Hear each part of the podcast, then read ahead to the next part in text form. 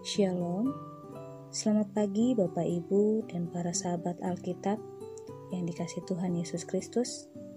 Sebelum kita memulai aktivitas kita pada pagi hari ini, mari sejenak kita baca Alkitab yang terambil dari Matius 19 ayat 13 sampai 15. Lalu orang membawa anak-anak kecil kepada Yesus supaya ia meletakkan tangannya atas mereka dan mendoakan mereka. Akan tetapi, murid-muridnya memarahi orang-orang itu. Tetapi Yesus berkata, "Biarkanlah anak-anak itu, janganlah menghalang-halangi mereka datang kepadaku, sebab orang-orang yang seperti itulah yang mempunyai kerajaan sorga."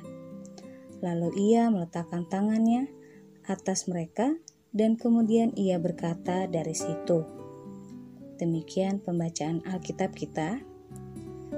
Tema renungan kita saat ini adalah hal-hal kecil yang baik.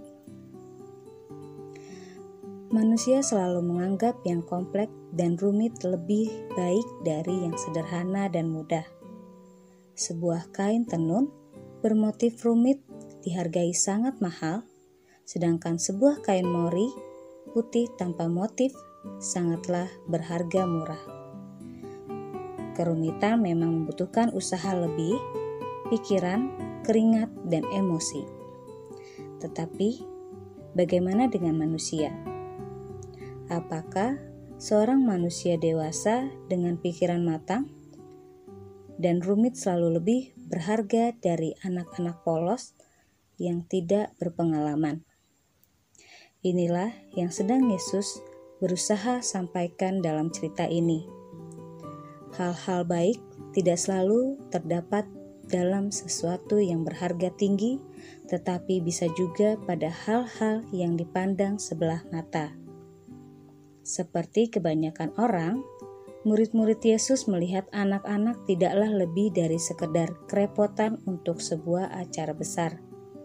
Karena itu, mereka segera melarang ketika ada beberapa orang tua yang membawa anak-anak mereka kepada Yesus. Tetapi apa yang Yesus sampaikan adalah pandangannya yang berbeda. Bukannya sebuah kerepotan, bagi Yesus anak-anak adalah yang paling potensial untuk menerima kerajaan Allah. Hal ini paling berharga yang dibawa Yesus ke dunia. Kerajaan Allah ternyata memiliki nilai-nilainya sendiri. Apa yang baik di dunia ini belum tentu baik di sana, dan mungkin begitu sebaliknya. Karena itulah, anak-anak yang dipandang merepotkan ternyata justru dianggap yang paling dapat masuk ke sana. Sahabat Alkitab, apa yang paling menguntungkan bagi kita sebagai orang Kristen selama di dunia ini adalah kerajaan Allah. Kita bisa pergi ke surga hanya setelah kematian kita. Tetapi, bagaimana selama masih ada di dunia ini? Tetap hidup berusaha payah seperti orang-orang dunia. Seharusnya tidak demikian. Yesus telah membawa kerajaan Allah kepada kita untuk kita dan bisa kita nikmati saat ini dalam hidup kita asalkan kita dapat memasukinya, artinya kita dapat merasakan kehidupan surgawi selama di dunia ini. Karena itu, mari belajar untuk menjadi orang-orang yang sanggup memasukinya. Salam Alkitab untuk semua.